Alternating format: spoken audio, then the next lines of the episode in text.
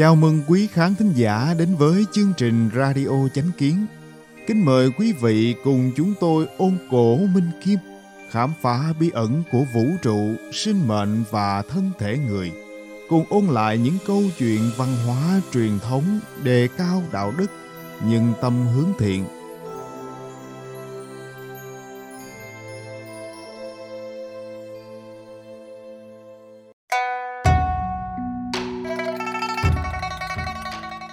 Hôm nay, chúng tôi hân hạnh gửi đến quý khán thính giả câu chuyện về Lỗ Ban, người thầy vĩ đại về kiến trúc và nghề thủ công.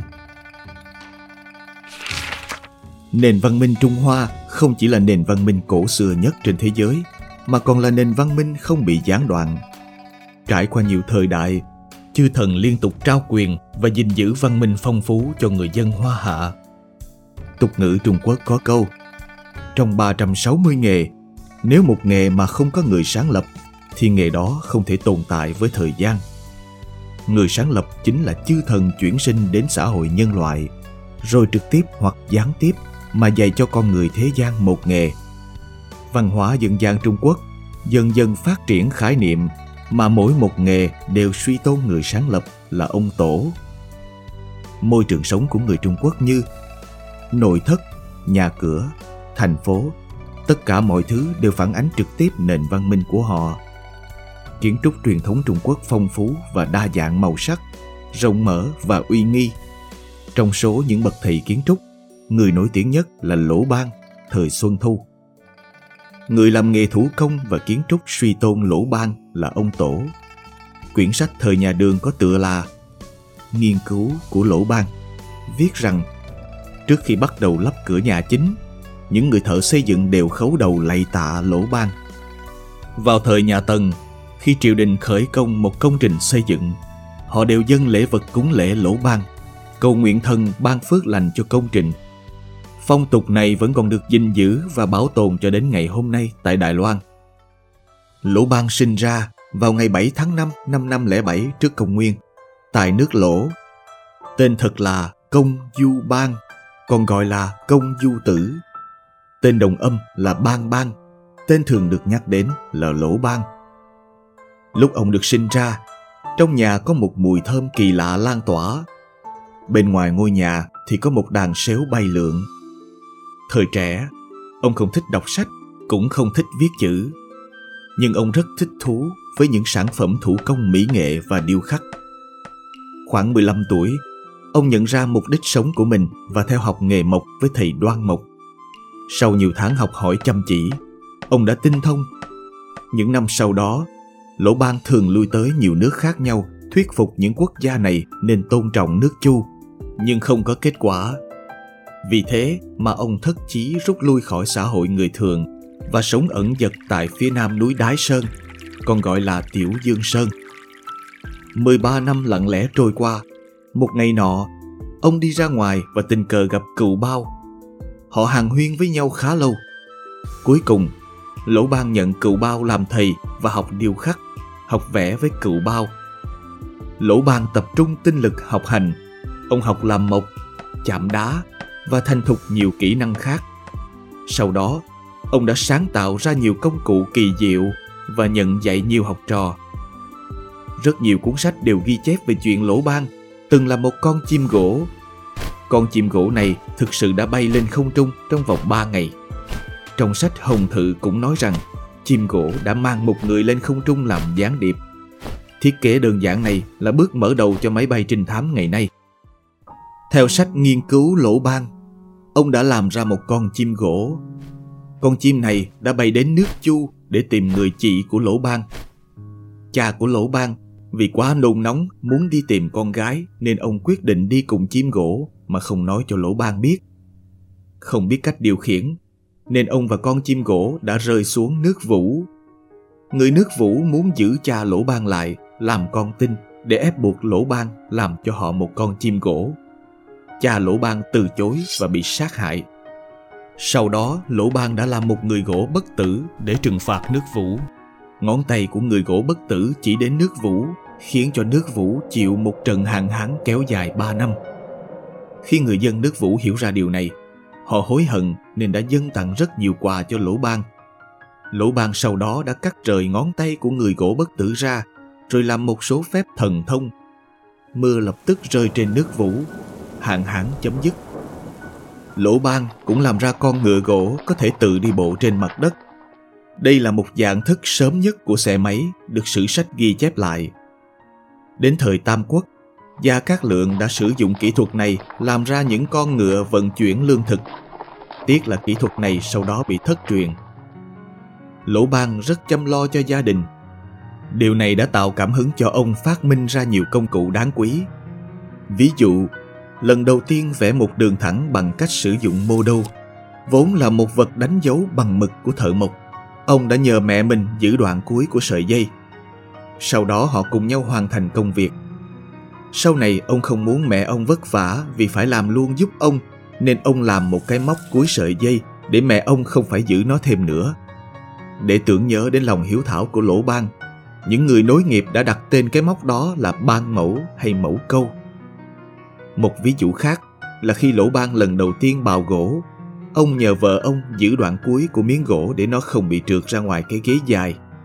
Để vợ chuyên tâm lo việc nhà, ông đóng một miếng gỗ nhỏ trên ghế dài để ngăn thanh gỗ không trượt về phía trước. Những người nối nghiệp sau đó đặt tên thiết bị này là ban thê. Lỗ ban còn làm ra nhiều công cụ nghề mộc khác, ví dụ như móc khoan, máy xay đá, xẻng, dụng cụ đo góc, mù đô và thước đo. Người ta nói rằng Lỗ Ban đã phát minh ra cái cưa sau khi tay của ông bị lá cỏ cắt đứt. Lỗ Ban cũng tạo ra than phá thành trong chiến tranh và chính dụng cụ sử dụng trong chiến tranh. Ông cũng làm ra bản đồ đo vẽ địa hình ba chiều từ sớm có tên gọi là Cửu Châu Đồ, được các hoàng đế Trung Quốc coi trọng. Lỗ Ban mang lại những lợi ích to lớn cho người dân bằng những phát minh này. Lỗ Ban không chỉ sáng tạo và truyền dạy cho người dân những công cụ, kỹ năng và thiết bị cơ khí. Ông nói, trời và đất không cần compa hay bản đo góc để vẽ nên vòng tròn hay hình vuông. Vũ trụ và những việc của nó đã tự ở trong đạo rồi, còn loài người thì rời xa đạo.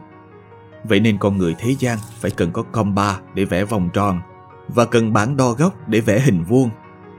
Con người cần công cụ vì họ xa rời đạo Thông qua việc dạy cho mọi người dùng những công cụ này, Lỗ Ban đã giúp con người quay về với tiêu chuẩn làm người, quay về với đạo, thiền nhân hợp nhất. Nếu Lỗ Ban không tạo nên những công cụ này, và nếu những người nối nghiệp ông không cùng tư tưởng minh bạch như ông, thì có lẽ những kỹ năng của Lỗ Ban đã vĩnh viễn mất đi. Khi Lỗ Ban khoảng 40 tuổi, ông quay về sống ở một miền núi thanh vắng. Tại đây, ông gặp một vị thần vị thần này đã truyền dạy cho ông một vài huyền cơ. Sau đó là thời gian ông chu du khắp nơi trong thiên hạ. Năm 70 tuổi, Lỗ Ban đã bay lên giữa thanh thiên bạch nhật. Rìu và cưa của ông để lại trên bạch dương nham. Sách nghiên cứu của Lỗ Ban là cuốn sách duy nhất được truyền tay qua các thế hệ cho đến tận hôm nay. Khởi đầu, sách được truyền miệng giữa những người thợ thủ công. Đến nhà Minh, cuốn sách đã được viết lại vì khung nhà cổ xưa được làm bằng gỗ, nên cuốn sách đã ghi chép rất chi tiết và tỉ mỉ về kỹ thuật của nghề mộc. Nó còn bao gồm nhiều thứ liên quan đến phong thủy và thuật tử vi của đạo gia, thể hiện tư tưởng thiên nhân hợp nhất. Thế hệ này nối tiếp thế hệ kia. Những người thợ thủ công đã kế thừa lại lời dạy của Lỗ Ban.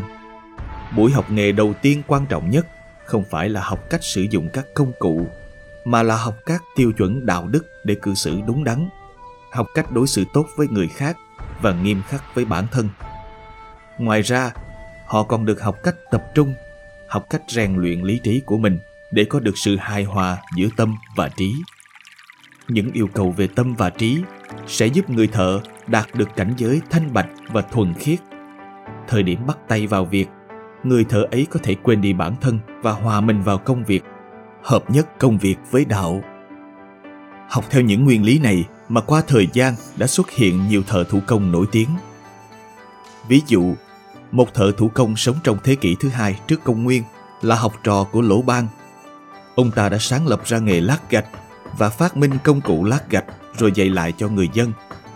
Ông được gọi một cách kính trọng là Bậc Thánh Liên Hoa hay là Bậc Thánh Đường Kẻ.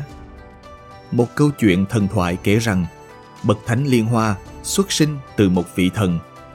Lúc đầu, ông dạy người ta cách làm ngói lợp nhà.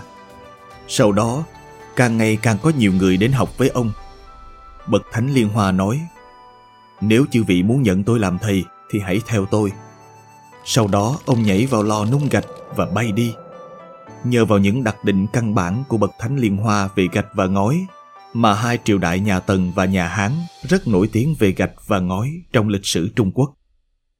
Các hoàng đế trong các triều đại Trung Quốc đã ban tặng nhiều danh hiệu cho lỗ ban. Thời nhà Minh, hơn 10.000 người đã xây Long Phủ Bắc Kinh, một công trình khổng lồ chỉ có thể được hoàn thành khi tuân thủ những quy tắc xây dựng mà lỗ ban để lại.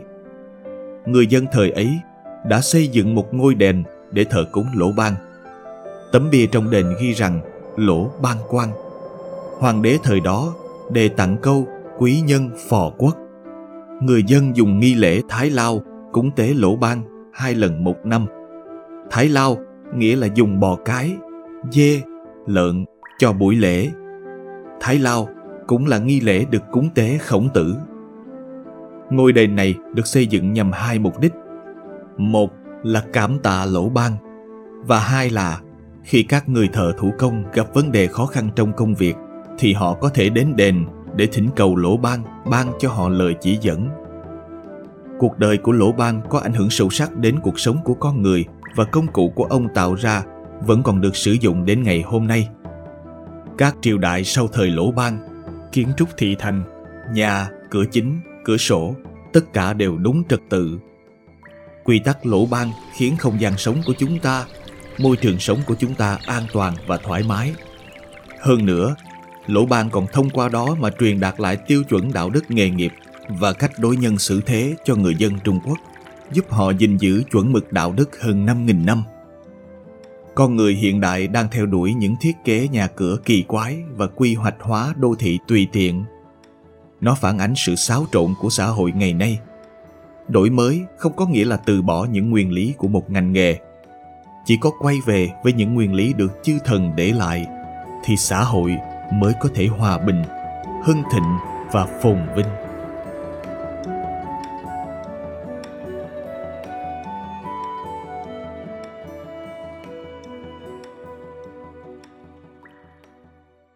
Cảm ơn quý vị đã lắng nghe, quan tâm và đăng ký kênh Radio Chánh Kiến. Chào tạm biệt và hẹn gặp lại quý khán thính giả trong chương trình lần sau. Kính chúc mọi điều bình an và tốt lành đến quý vị và người thân.